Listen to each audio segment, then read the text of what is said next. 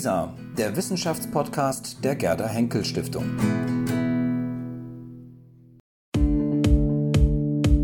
Was wäre gewesen? Der Podcast über kontrafaktische Geschichte. Hallo, herzlich willkommen zu einer neuen Folge von Was wäre gewesen? Mein Name ist Charlotte Lerck. Und ich bin Georgios Schatzudis. Guten Tag. Und heute gehen wir zurück in die Mitte des 19. Jahrhunderts zur Revolution. Und zwar nicht in das Jahr 1848, das Revolutionsjahr, sondern ins Jahr darauf, 1849. Die Revolution ist also schon ein wenig fortgeschritten. Und jetzt ist die Frage, wird es zum großen Kaiserreich kommen.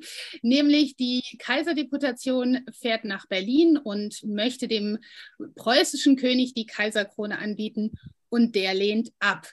Was wäre aber gewesen, wenn er sie angenommen hätte? Das fragen wir heute Dr. Siko von Dijk, der uns heute zugeschaltet ist. Genau. Und ich darf ganz kurz ähm, Dr. Siko van Dijk vorstellen. Wir kennen uns ähm, über viele Jahre ähm, über Lisa. Ähm, Sie haben immer wieder mal ähm, Beiträge oder Interviews ähm, mit uns geführt. Und Sie sind Historiker, auch Sprachwissenschaftler. Sie haben promoviert zu einem Thema, da geht es eigentlich um, ja, um einen Weltverbund in Sachen Sprache, Esperanto. Und das erklärt vielleicht ein bisschen auch, warum Sie mit der Wiki Szene, Wiki-Bewegung auch verbunden sind. Da geht es ja auch um einen Weltverbund von Leuten, die zu etwas beitragen. Also kurzum, Sie sind eben auch Wikipedia-Autor und ähm, sehr aktiv in der Wiki-Bewegung. Ähm, genau, also das ist Dr. Siko van Dijk und ich gebe das Wort weiter jetzt an Charlotte Lerck. Ja, denn wir wollen jetzt natürlich immer erstmal wissen, wie die historische Realität aussah oder wie der historische Forschungsstand ist. Also was wissen wir, was 1849 tatsächlich passiert ist? Ja, schön, vielen Dank, äh, Frau Lerck, Herr Schatzudis. Äh, danke für die Einladung. Einladung und ich habe jetzt mal was äh, ausformuliert, ausnahmsweise, sonst habe ich Stichworte. Ja, aber ich erzähle mal, was vorher war. Also, jetzt ist das Jahr 1848. Europa ist in Staaten aufgeteilt. Normalerweise wird ein Staat von einem Monarchen regiert. Und in manchen Ländern Europas gibt es noch keine moderne Verfassung, in anderen Ländern schon. Aber auch da, wo es eine Verfassung gibt und dann darauf basierend ein Parlament, eine Volksvertretung, da hat das Parlament vielleicht gar nicht so viel zu bestimmen. Und in dieser Zeit geht es dann darum, wer darf das Parlament wählen und darf das Parlament dann allein entscheiden, was in den Gesetzen steht. Und dann noch darüber hinaus, wie viel Einfluss hat das Parlament darauf, welche Minister ernannt werden. Also die Demokratisierungsfrage. Und in Deutschland ist alles noch mal viel komplizierter, denn Deutschland ist eigentlich nur ein Wort in der Erdkunde. Es gibt knapp 40 deutsche Staaten. Das sind zwei Großmächte, nämlich Österreich und Preußen. Dann eine Handvoll mittelgroßer Länder wie Bayern. Das ist noch das Größte. Das nennt man die Mittelstaaten. Ja, und dann gibt es noch kleine und Kleinststaaten, von denen die meisten sowieso stark von Preußen abhängig sind. Die sind jetzt nicht so relevant. Für diese deutschen Staaten gibt es einen Staatenbund, den Deutschen Bund, aber der hat nur zwei Aufgaben.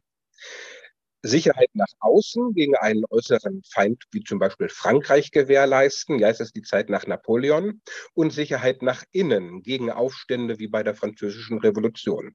Ja, und gerade Österreich und Preußen, die missbrauchen den Bund auch sehr gerne gegen die Liberalen und Demokraten. Die wollen aus dem Staatenbund einen richtigen Bundesstaat machen. Also wie, wie man damals sagte, der deutsche Bundesstaat für Sicherheit und Wohlfahrt. Und Wohlfahrt ist dann ja noch nicht mal so sehr Sozialstaat, aber so äh, Vereinheitlichung des Rechts und einheitliche Maße und, und diese Sachen.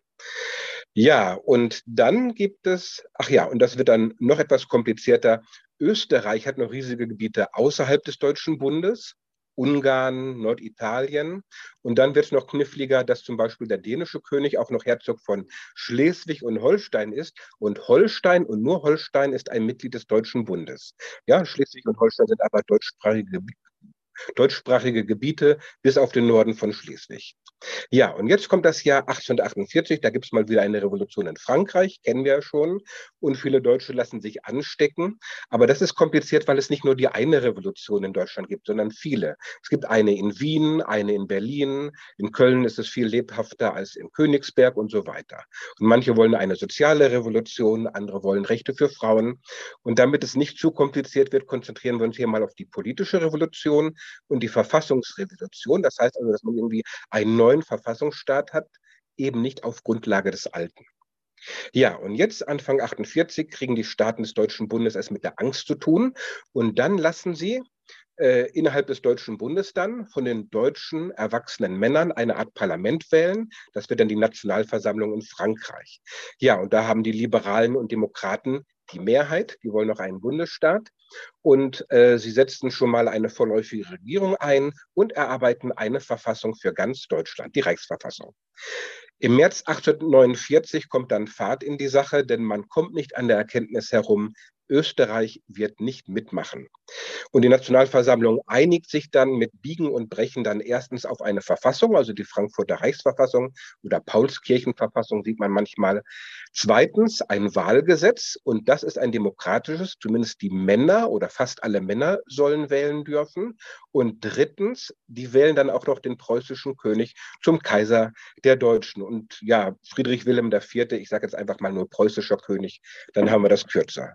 So, und jetzt haben wir den 3. April 1849, wie Frau Lerck gesagt hat. Da kommt eine Gruppe Abgeordneter aus Frankfurt an, in Berlin, mit dem Zug. Und was wird der preußische König ihnen antworten? Sagt er Ja zur Reichsverfassung und Kaiserkrone? Und was sagen die anderen Mächte in Europa dazu? Großbritannien, Frankreich und Russland. Ja, vielen Dank für dieses ähm, äh, ja wirklich in aller Kürze Großkompliment ähm, äh, zusammengetragene Szenario. Und das ist ja nun wirklich nicht einfach. Und das, äh, ähm, ich glaube, Sie haben uns hier ganz gut in Szene gesetzt. Ähm, einmal Frankreich, da war Frankfurt gemeint, aber das, glaube ich, haben alle auch sofort mitbekommen. Überhaupt kein Problem. Ähm, genau, jetzt sind wir also an dem Punkt, äh, es kommt diese Kaiserdeputation und Sie bietet dem preußischen König die Krone an, die Kaiserkrone an. Da haben sie aufgehört. Ähm, dann fragen wir doch mal, ähm, was wäre denn nun gewesen, wenn er sie angenommen hätte? Und vielleicht sollten wir bei der Gelegenheit vielleicht auch noch kurz erzählen, warum er sie nicht angenommen hat und was davon die Folgen waren, ähm, ja. damit wir das sozusagen nochmal ein bisschen zu Ende erzählt haben. Was ist eigentlich ja. ähm, tatsächlich passiert? Warum hat er sie nicht angenommen und was waren die Folgen mhm. von dieser Entscheidung? Und dann können wir, glaube ich, dann könnten Sie sehr schnell switchen und sagen halt, naja, was mhm. wäre denn nun gewesen, wenn er sie angenommen hätte? Ach, Herr Schatzudis, ich glaube, ich, ich nehme das gleich noch mit. Äh, gut, dass Sie das sagen. Aber die eigentliche Sache war für den preußischen König, ähm, wenn er so eine Reichsverfassung akzeptieren muss, dann heißt das ja eine Beschränkung seiner Macht im Inneren. Ja, man sagt immer wieder, gerade über seine Soldaten wollte er eigentlich lieber selber entscheiden. Und er hatte irgendwie auch so die Haltung, naja, äh, die richtigen Entscheidungen, die kann er schon selber alleine treffen. Aber er hat sich vorgestellt, wenn ich jetzt so ein großes deutsches Reich bekomme, ne, mit vielen weiteren Gebieten, dann wird ja meine Macht nach außen größer. Und das ist der eigentliche Deal gewesen. Ja, innenpolitisch muss er dann halt zurückstecken und außenpolitisch kriegt er dann mehr. Das ist der Deal und um den geht es. Und äh, wie wäre es, wenn ich mal so äh, eine, ja, eine Vision mal entwickle? Was wäre gewesen, wenn er gesagt hätte, ja, aber. Und dann will ich jetzt nicht immer ständig sagen, ach, das ist so spekulativ, man kann es ja nicht wissen und eventuell, das Wischiwaschi will ja keiner hören. Ich erzähle das jetzt mal einfach im Präsens, ja? Also, der preußische König, der will 1849 ein einiges Deutschland, hat er ja auch im Vorjahr schon versprochen.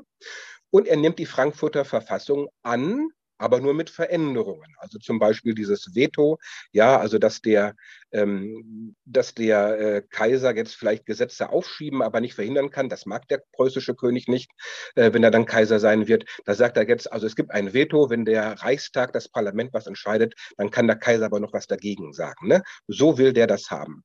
Und der preußische König, späterer Kaiser, der findet es okay, äh, wenn es da ein Wahlrecht gibt für die Männer, aber dann nur für die Reichen. Und die Liberalen sagen sich, ach ja, das finden wir ja eigentlich auch. Und ja, die verraten natürlich so ein bisschen die Revolution und die Demokraten. Die Demokraten werden jetzt schon verfolgt. Aber die Liberalen sagen, naja, wir wollen die Sache nicht scheitern lassen. Ne? Ja, und der preußische König, der denkt ein bisschen größer auch, der denkt ja, mit den Österreichern will ich doch noch ein Bündnis haben. Und die übrigen Staaten, denen mache ich alle, mache ich ein Angebot, kommt mit ins Deutsche Reich. Das klappt nicht so ganz, weil ganz früh Bayern schon sagt, nee, wir wollen, äh, wir wollen nicht dabei sein und andere. Aber es gibt Verhandlungen mit Sachsen und Hannover. Ja, das sind ja auch Königreiche, die sind wichtig. Und äh, die sagen erst ja und dann halten sie den preußischen König hin und sagen am Ende doch nein.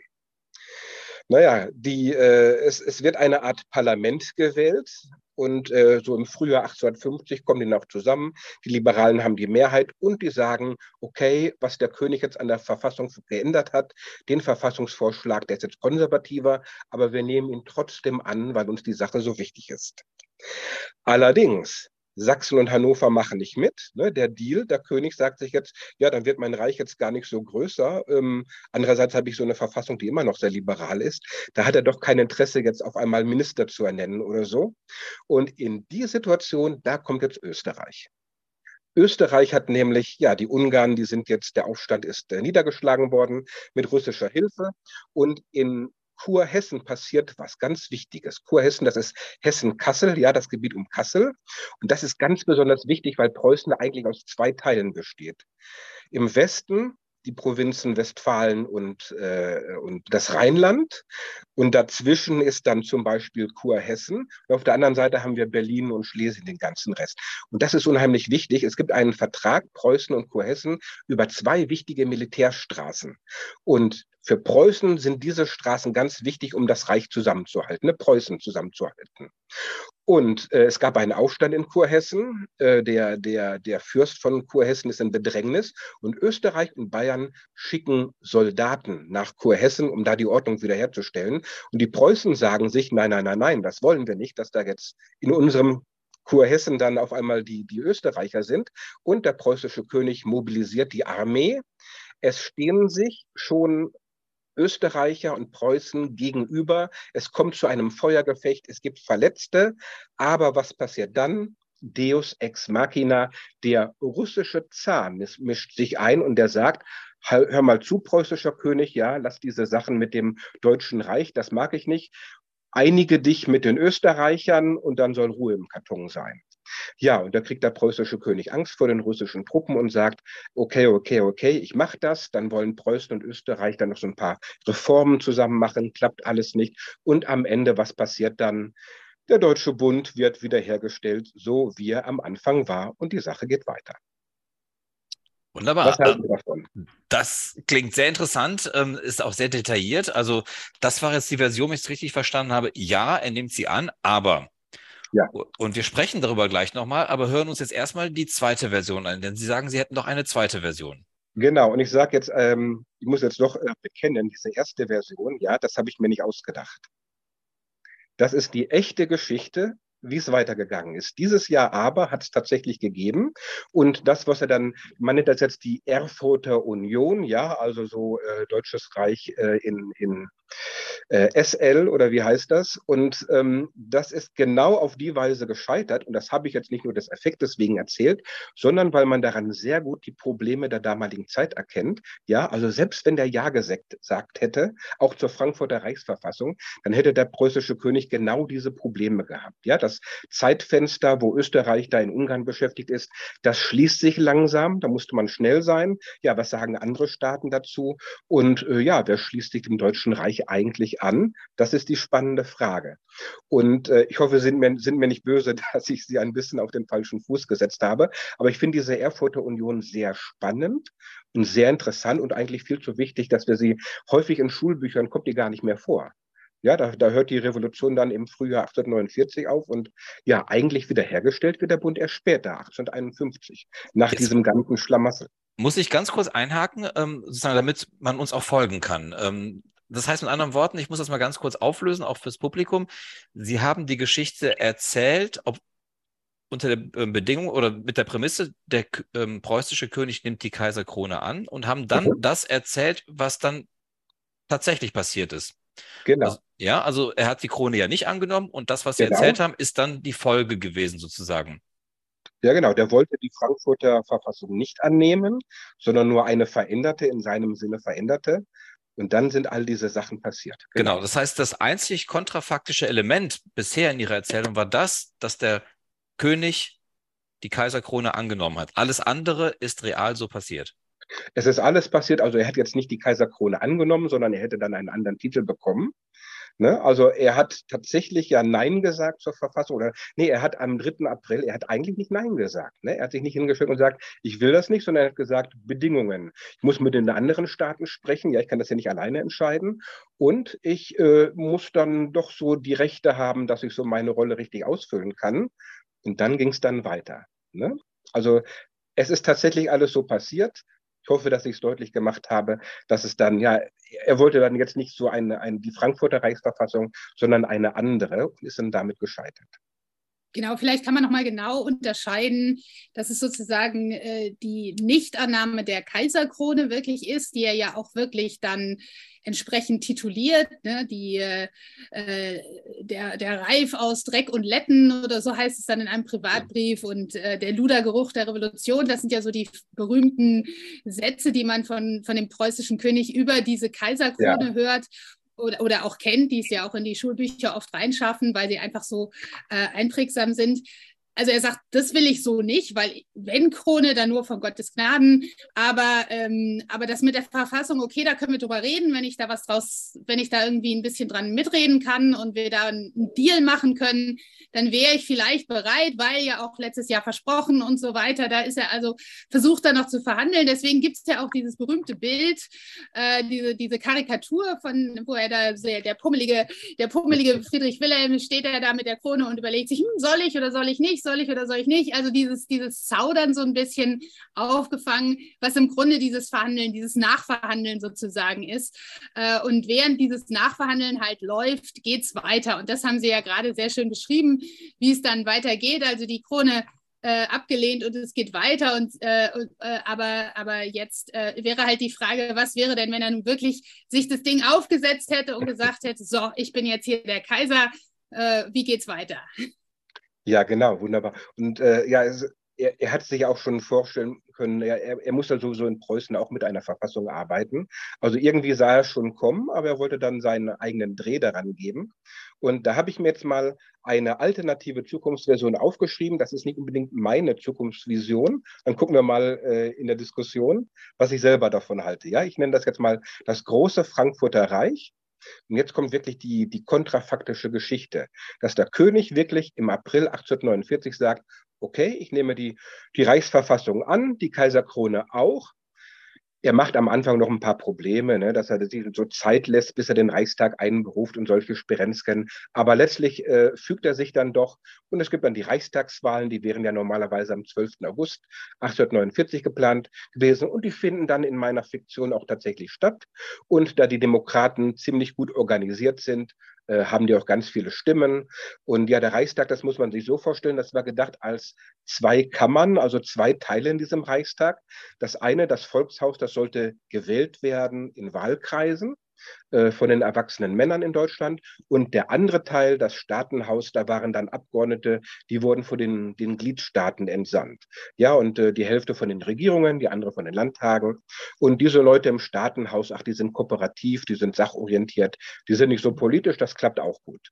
Ja, und das Reich wird dann ausgebaut, es gibt dann eine Gesetzgebung. Äh, das Reichsgericht in der Verfassung kann ja auch erst starten, wenn die dann ein entsprechendes Gesetz haben und so weiter. Das dauert ein bisschen, aber das klappt schon. Alle Staaten aus Österreich schließen sich dem Reich dann auch an. Das hat ja auch Wolfram Siemann gesagt. Ne? Wenn der preußische König Ja gesagt hätte, dann wäre das auch so gekommen. Also Bayern, Hannover, Sachsen und so weiter. Die machen mit, weil die Konflikte mit ihren Bürgern vermeiden wollen und die Zukunft lässt sich eh nicht aufhalten. Die sind ja auch schon alle im Zollverein zusammen mit den Preußen. Ne? Was sollen die da anderes machen? Ja, Schleswig-Holstein gehört teilweise jetzt nicht zum Reich, aber und es hat ja Krieg gegeben, 1848, ja, um Schleswig und Holstein, ganz blutigen Krieg. Und der dänische König, wir denken dann immer Dänemark, ach, das ist so niedlich, so ein schönes Urlaubsland. Aber der hatte eine große Flotte, der dänische König, hat die Häfen in Norddeutschland blockiert. Da hat es dann Hunger und Elend gegeben. Also so harmlos war der nicht. Aber in meiner Fiktion sage ich jetzt mal, der dänische König ist doch vernünftig. Der will jetzt nicht blutig die Leute unterdrücken, sondern der sagt dann, hallo liebes Deutsche Reich, ich gebe euch Schleswig und Holstein. Dafür bezahlt ihr mehr Geld, weil ich ja so in die Festung Rendsburg und so investiert habe. Das ist ein ganz üblicher Vorwand in der damaligen Zeit. Und die dänische Minderheit da in Nordschleswig, da will ich jetzt Garantien haben, dass sie in der Schule Dänisch verwenden können und solche Sachen. Steht ja auch in eurer Reichsverfassung, dass die Minderheiten dann sich kulturell entwickeln können. Da sagt das Deutsche Reich, okay. Ja, dann haben wir Schleswig und Holstein auch dabei. Wunderbar. Und äh, ja, außenpolitisch, äh, es gibt ja jetzt keinen Krieg mit Frankreich. Elsass-Lothringen bleibt bleibt bei Frankreich. Das heißt dann also, man kann prima Beziehungen zu Frankreich haben. Warum nicht? Ach ja, ich sage jetzt mal eben, in der Außenpolitik, da haben wir ja zwei Fragen, nicht wahr? Also erstens denken wir ja immer an den Ersten Weltkrieg. Ne? Könnte man sich vorstellen, dass mit einem demokratischen Frankfurter Reich der Erste Weltkrieg 1914 hätte verhindert werden können? Erstens. Und zweitens, also erstmal die Konstellation und zweitens, würde Deutschland dann in den Krieg schlittern, die Eskalation betreiben, so wie es in der Wirklichkeit gewesen gewesen war. Und da würde ich jetzt mal sagen, ach, äh, Deutschland als föderale konstitutionelle Monarchie mit parlamentarischer Demokratie, das wird sich schon durchsetzen, hat ja auch Ernst Rudolf Huber gesagt, der große Verfassungshistoriker, ja. Da hätte über kurz oder, oder lang hätte der Reichstag sich gegen den Kaiser immer durchgesetzt. Und die können jetzt sehr gut mit den westlichen Nachbarn zusammenarbeiten. Also im Jahr 1914 sind die Gegensätze in Europa gar nicht mal so groß. Ja, und dann haben wir 1914, stellen wir vor, wir hätten tatsächlich so eine Serbien-Krise wie in der Realität. Da würde ich mal äh, verhalten optimistisch sein. Das äh, Parlament in Deutschland hat mehr Kontrolle über die Regierung und über die Armee. Das System ist schwerfälliger im positiven Sinne. Da würde ich mal sagen, die Entscheidungen sind auf mehr Schultern verteilt. Ähm, man lässt sich mehr Zeit. Das Parlament ist besser informiert. Und die Tendenz ist, dass dann die Eskalationsbereitschaft nicht so groß gewesen wäre. Also man hätte den Krieg vielleicht vermeiden können. Und auch den Hitler hinterher, ich würde mal sagen, das Reich wäre saturierter gewesen, stabiler, hätte mit Veränderungen und Herausforderungen Extremismus besser umgehen können. Ja, das ist meine positive äh, Nicht-Utopie oder wie nennt man das? Die zeitliche, die, die, die Uchronie. Und so wäre dann das große Frankfurter Reich zum Wohle aller entstanden. Ja, eine sehr interessante ähm, äh, Erzählung, ähm, sehr weitreichende Erzählung, ähm, bis äh, tief ins 20. Jahrhundert hinein, also bis zum Zweiten Weltkrieg haben sie es geschafft, äh, sozusagen die Folgen sich auszumalen, sich auszudenken. Ähm, ja, da schließen sich natürlich sehr viele Fragen an. Ähm, wir hätten ja eigentlich im Grunde, wenn ich das so ähm, mitgehe, was Sie äh, gezeichnet haben, hätten wir gewisse Debatten dann später in der Geschichtswissenschaft nicht mehr gehabt. Das wäre die Debatte gewesen um den deutschen Sonderweg beispielsweise. Ja, das wäre sozusagen eine, eine frühe Verwestlichung oder Westorientierung, wenn man so möchte, ähm, ähm, des deutschen ja, Raumes äh, in der Mitte Europas. Ähm, man hätte sozusagen nicht diese eben als Sonderweg gezeichnete Entwicklung gehabt, die ja heute auch wiederum umstritten ist, ob man von der Sonderweg-These überhaupt noch sprechen kann. Aber das zeigt sozusagen ein Deutschland, ähm, das ähm, aufgrund der parlamentarischen Erfahrungen, die man über viele Jahrzehnte dann gesammelt hätte in einer konstitutionellen Monarchie, dass man sozusagen eben ähm, ja in Europa insgesamt besser anders aufgegangen wäre und möglicherweise viele ähm, spätere Konfliktszenarien äh, dann gar nicht sich erst ergeben hätten. Ähm, warum nennen Sie es eigentlich das Frankfurter Reich, habe ich mich zunächst gefragt. Ähm, ähm, einmal haben Sie auch vom Deutschen Reich gesprochen, aber Sie haben vom Frankfurter Reich gesprochen. Wenn man nun vor Augen hat, dass es ja 48 tatsächlich einen Konflikt gab will man eher Republik und Demokratie oder will man eher vor allem erstmal die Einheit haben, äh, sozusagen den, den, Nationalstaat, also Demokratie oder Nation wäre im Grunde ja möglicherweise die Alternative gewesen. Ähm, warum switchen Sie dann auf den auf Frankfurt als sozusagen das, den Kern sozusagen, ja. die Bezeichnung für dieses Gebilde, was Sie da gezeichnet haben? Ach ja, der Name wäre sowieso Deutsches Reich gewesen. Ja, ich habe jetzt mal Frankfurter Reich gesagt, damit wir das äh, fiktive Reich unterscheiden können von dem sogenannten Bismarckreich. Da kann man sich auch fragen, wie wichtig ist die Rolle von Bismarck jetzt gewesen, dass wir Bismarckreich äh, sagen, denn äh, Christoph Nonn hatte da einen wunderbaren Aufsatz. Ja, wenn es den Bismarck nicht gegeben hätte, wenn der im Duell gestorben wäre oder so etwas, dann meint Nonn, dass andere Politiker eine ganz ähnliche Politik betrieben hätten. Aber ja, Frankfurter Reich, wir sagen ja Frankfurt auch häufig ne, bei der Nationalversammlung, die hat sich selber teilweise auch schon Reichsversammlung genannt. Die haben sie schon als Deutsches Reich angesehen und die definitive Verfassung Verantwortung. Darum ging es eben. Und äh, ja, das ist dann so eine, eine, eine Sache, ja. Und wenn ich jetzt eine Zukunftsvision mache, ich habe das mal eine optimistische Vision genannt. Das hängt auch immer von den eigenen Wünschen ab. Also wenn ich jetzt ein Pazifist wäre oder ein Nationalkonservativer, dann hätte ich den natürlich anders gestaltet.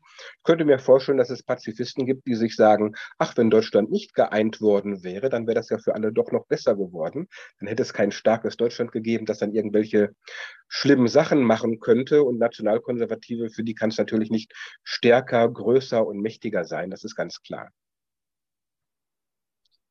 Ja, dann äh, würde ich Sie jetzt vielleicht nochmal herausfordern. Jetzt haben Sie eine, eine Utopie entworfen, sozusagen, eine, eine Wunschvorstellung Ihrerseits, wie Sie es äh, sagen, oder das am Ende wird alles gut Szenario.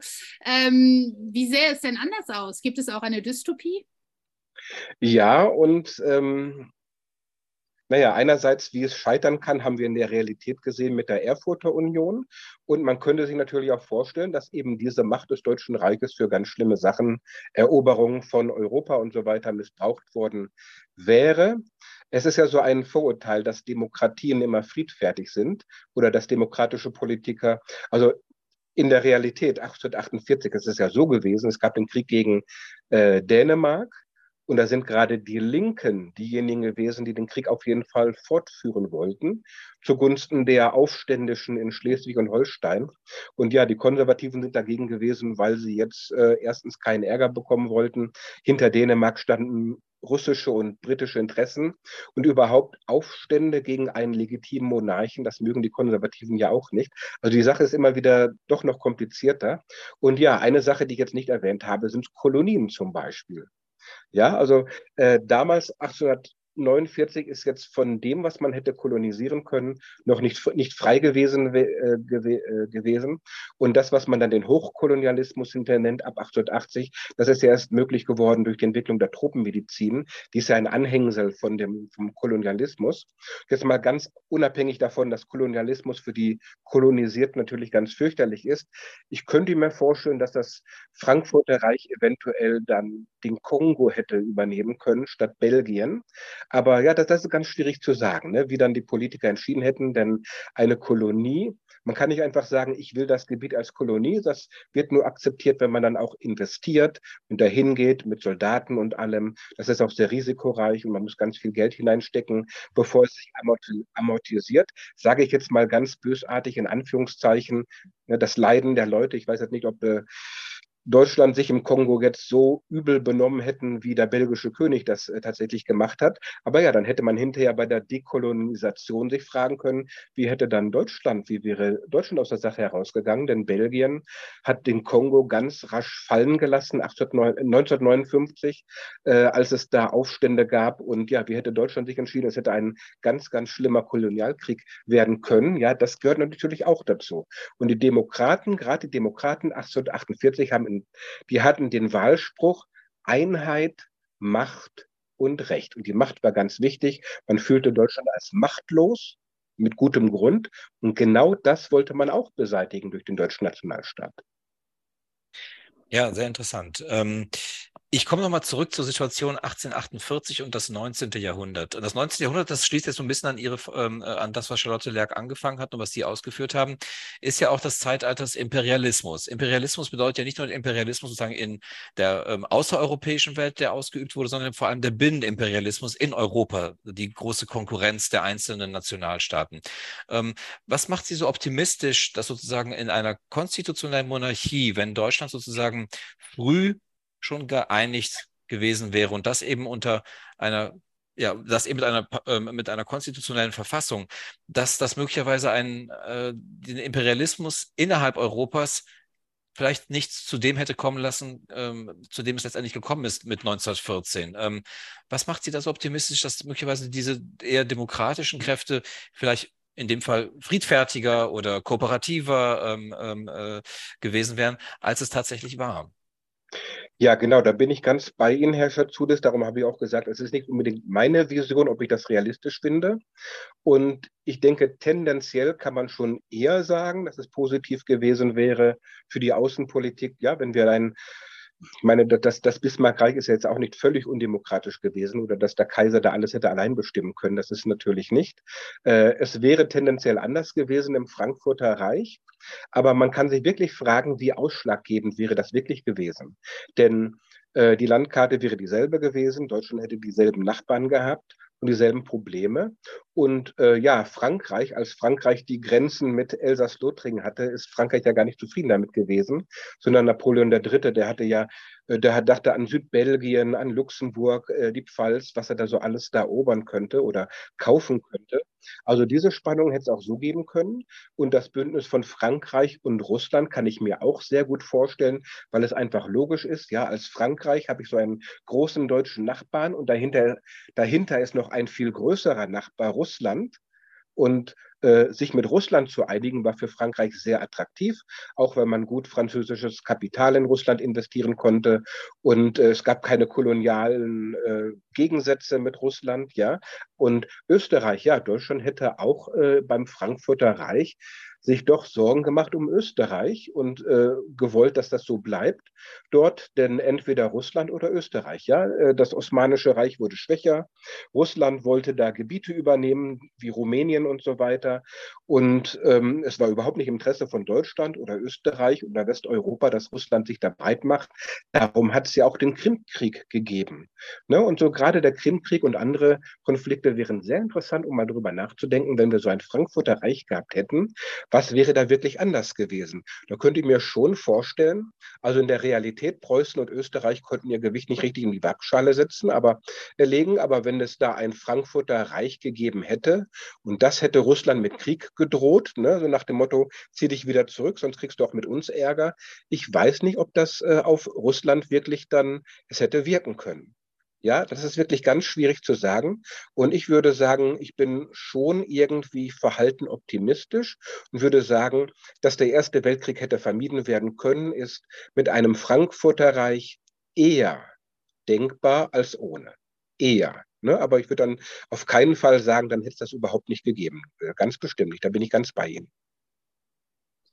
Ja, da würde ich jetzt vielleicht auch gleich nochmal einhaken, denn es ist ja auch oft so, wenn wir jetzt über diese ganzen Konstellationen nachdenken und der innereuropäische Imperialismus ähm, und man dann aber immer so bei dieser ja rein, strate rein strategischen äh, Überlegung bleibt, da fällt ja eine Sache immer so ein bisschen unter den Tisch, die ganz, ganz stark Teil dieses, äh, ja, dieser Bewegung im 19. Jahrhundert war. Und das ist ja der Nationalismus. Und der Nationalismus, der sich dann ja im 20. Jahrhundert wirklich auswächst in eine, ja, ähm, in eine, un, un, in ein, ein, un, ja, eine Urkatastrophe, so ist es.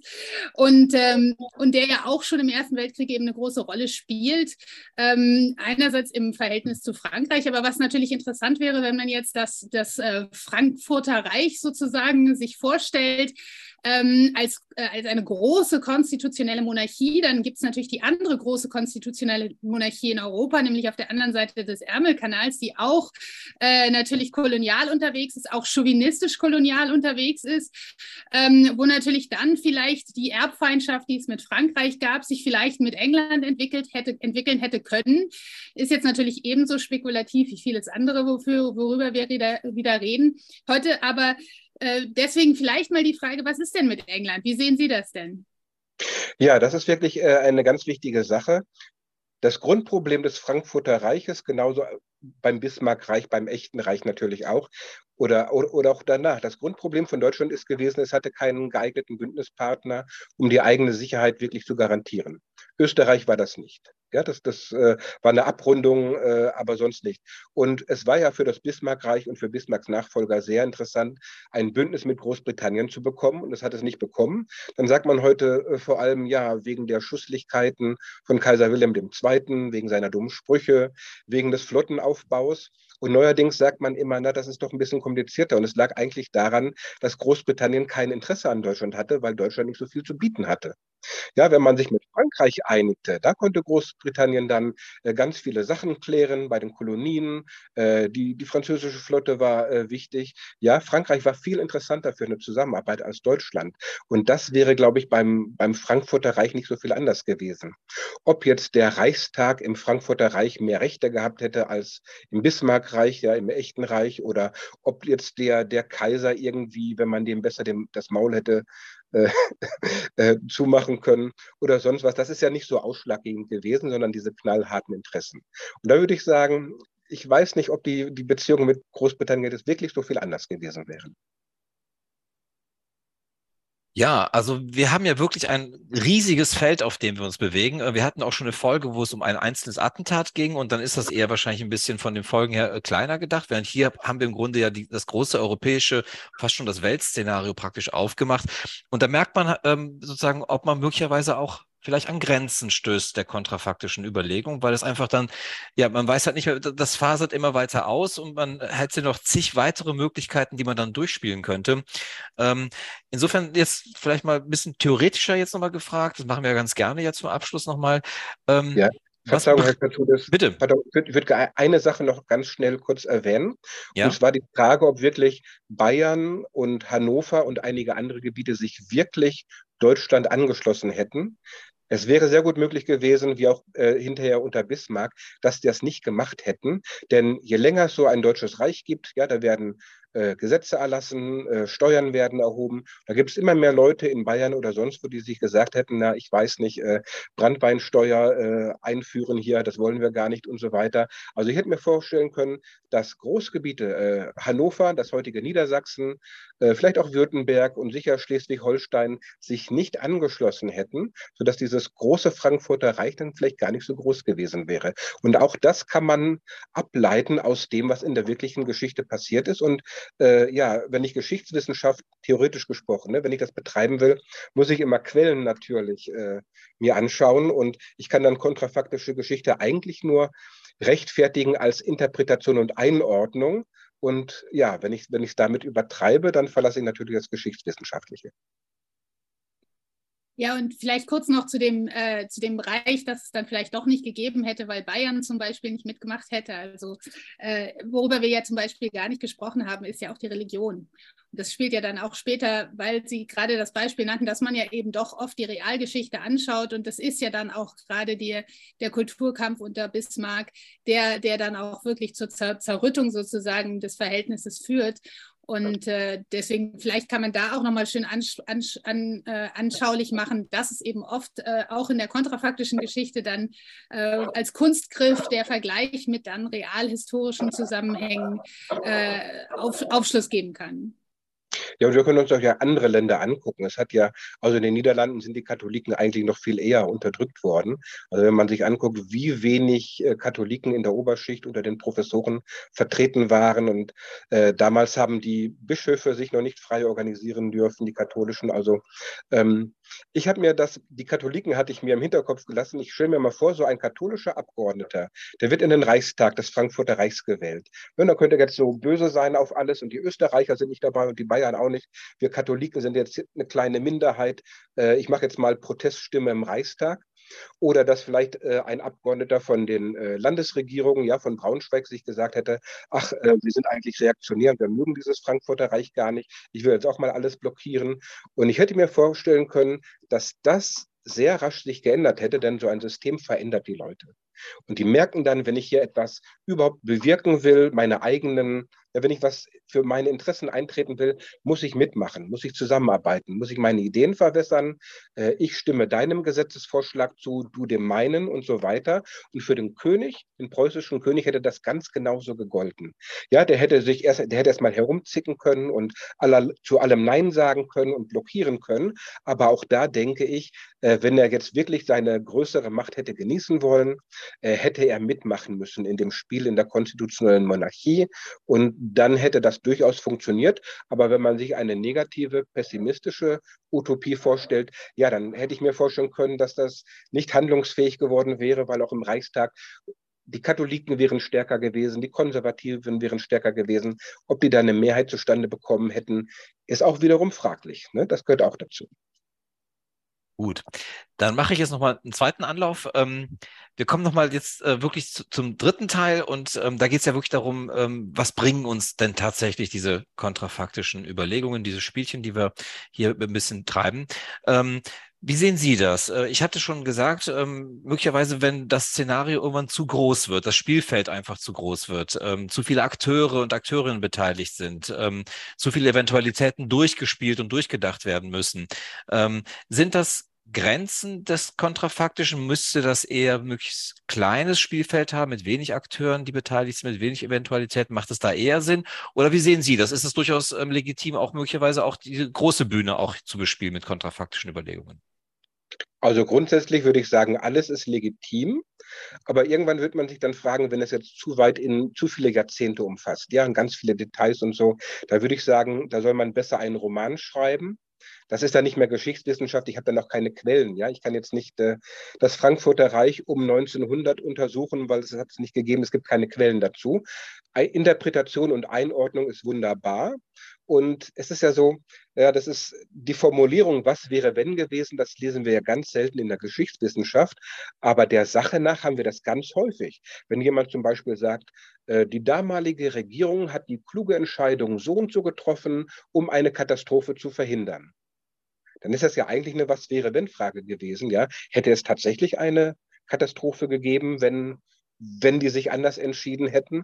Aber man sagt das nicht so gerne, es ist unfein in der Geschichtswissenschaft, weil man dann eben ins Spekulative kommt. Ja, es ist ja nicht mehr wissenschaftlich, aber auch, weil kontrafaktische Geschichte kann auch missbraucht werden. Ja, man macht dann Vorwürfe an die Leute von früher oder man sagt, der Konrad Adenauer, der hätte 1952 die Stalin-Noten doch annehmen sollen oder prüfen sollen. Dann hätten wir sofort eine Wiedervereinigung bekommen. Und zu diesem Spekulativen kommt dann die Unterstellung, ja, der Adenauer wollte das ja gar nicht, die Wiedervereinigung, weil so viele SPD-Wähler auf dem DDR-Gebiet gelebt hätten. Ja, das, es wird auch Politik gemacht mit, äh, und es geht bald zu den Verschwörungstheorien. Und darum ist es schon nachvollziehbar, warum viele Geschichtswissenschaftler dann doch noch misstrauisch sind gegenüber der kontrafaktischen Geschichte. Aber die Was-wäre-wenn-Frage, ja, die stellen wir natürlich dauernd. Ne? Das hat ja auch mal äh, jemand anders gesagt, äh, um, um Wirkmächtigkeit äh, einschätzen zu können. Also wir sagen, äh, der Ludwig Erhard, das ist der Vater des Wirtschaftswunders. Ohne den hätte es das nicht gegeben. Wenn wir uns in andere Länder, in anderen Ländern umgucken, da gab es zum Teil eine ganz andere Politik, Frankreich zum Beispiel, und da hatten die ähnliche Wachstumsraten, weil es in der Situation nach dem Zweiten Weltkrieg ganz nachvollziehbar ist. Ne? Und im Alltag haben wir auch ständig die Was wäre wenn Frage. Äh, hätte ich nur gestern Abend schon den Koffer gepackt, ja, dann hätte ich es heute einfacher. Also die Frage ist legitim, aber ich, ich, ich kann nachvollziehen, warum manche Leute dann sagen, nee, es machen wir besser nicht. Ja, genau. Das ist ja auch oft äh, so ein bisschen das, äh, womit wir, wenn wir äh, von unserem Podcast erzählen, immer erklären müssen, dass es uns eben nicht darum geht, sondern es geht uns um die Fragestellungen und was Sie gerade so schön auch als die Wirkmächtigkeit äh, beschrieben haben. Und ich denke, das ist auch nochmal ganz schön klar geworden, gerade äh, auch äh, durch Ihre Entscheidung, uns am Anfang so ein bisschen zu verwirren, nämlich diese, äh, diese Frage, was ist überhaupt ein, ein, ein Ereignis, was dann als auch äh, als Ereignis generiert wird, also dieses Ablehnen der Kaiserkrone. Äh, ist es überhaupt ein Ablehnen? Ne? Also ist es nicht vielleicht doch ein Annehmen der Verfassung mit einem Ja, aber? Nur die Kaiserkrone, es macht natürlich mehr her. Da gibt es die schönen Zitate zu. Da kann man schön sagen, er hat die Kaiserkrone abgelehnt. Ähm, das ist natürlich eine, eine Konstruktion eines Ereignisses, die äh, schon durch äh, ja, Jahrzehnte, äh, ja im Grunde ja auch jetzt schon fast ein Jahrhundert von Geschichtsschreibung ähm, entstanden ist und die jetzt entsprechend äh, dadurch auch wieder hinterfragt werden kann. Dass man eben sagt, es geht gar nicht so sehr darum zu sagen, was wäre gewesen, wenn er die Kaiserkrone angenommen hätte, sondern äh, was wäre gewesen, wenn es zum Beispiel das Frankfurter Reich gegeben hätte oder so etwas, auf welche Art auch immer. Man hätte ja zum Beispiel auch argumentieren können, er hat sie abgelehnt, wie er es gemacht hat, aber es hätte trotzdem dieser Deal mit ihm hätte funktioniert und das hätte dann, also da gibt, sieht man wieder, dass die Konstruktion von Ereignissen ja auch ähm, sehr, sehr schön an, an diesem Beispiel sichtbar wird. Also, äh, und diese zwei Seiten der, der kontrafaktischen Geschichte. Ähm, daher vielleicht ja. noch kurz als, als, als Frage an Sie jetzt nochmal, ähm, wenn Sie jetzt einen anderen Punkt wählen müssten, äh, wo man vielleicht sagen, müsst, sagen kann, das ist vielleicht was, was wir in der jetzigen Geschichtsschreibung gar nicht so als Punkt sehen, ähm, wo, sich, wo sich Entscheidungen, wo Entscheidungen getroffen wurden. Äh, haben Sie da einen? Würden Sie uns, würden Sie da einen, wo würden Sie da ansetzen? Ja, also ich, ich, muss eben gestehen, ich bitte nochmal um Entschuldigung, um Entschuldigung für die Finte am Anfang mit der Variante, die keine war. Äh, ich habe ganz vieles nicht gewusst. Ich habe für die Wikipedia 2014 48 Artikel über die Revolution von 48 geschrieben und ich hatte mir eingebildet, ich kenne mich mit dem Thema mehr oder weniger aus und ich musste sehen, äh, nein, das kannte ich nicht. Ja, das wirklich äh, ganz viele Sachen, die ich nicht kannte und ähm, ich will da auch niemand einen Vorwurf machen, weil man versucht, die Geschichte kurz zu erzählen und dann lässt man die Erfurter Union und ganz viele andere Sachen weg. Und Sie haben das gesagt, welche Zitate man da herausgreift oder Karikaturen und dann in Wirklichkeit ist es komplizierter. Da ist wirklich ein Punkt, den finde ich wirklich ganz interessant und das, was ich mit Kurhessen genannt habe, dass da tatsächlich preußische und österreichische Truppen sich tatsächlich gegenüberstanden. Und in der Realität hat der preußische König dann, also die Preußen haben sich immer wieder zurückgezogen, wenn die Österreicher vorgerückt sind. Das war ein Katz-und-Maus-Spiel und so richtig getraut hat sich Preußen nicht. Aber da hätte tatsächlich ein Krieg entstehen können, schon 1840, nicht 1866.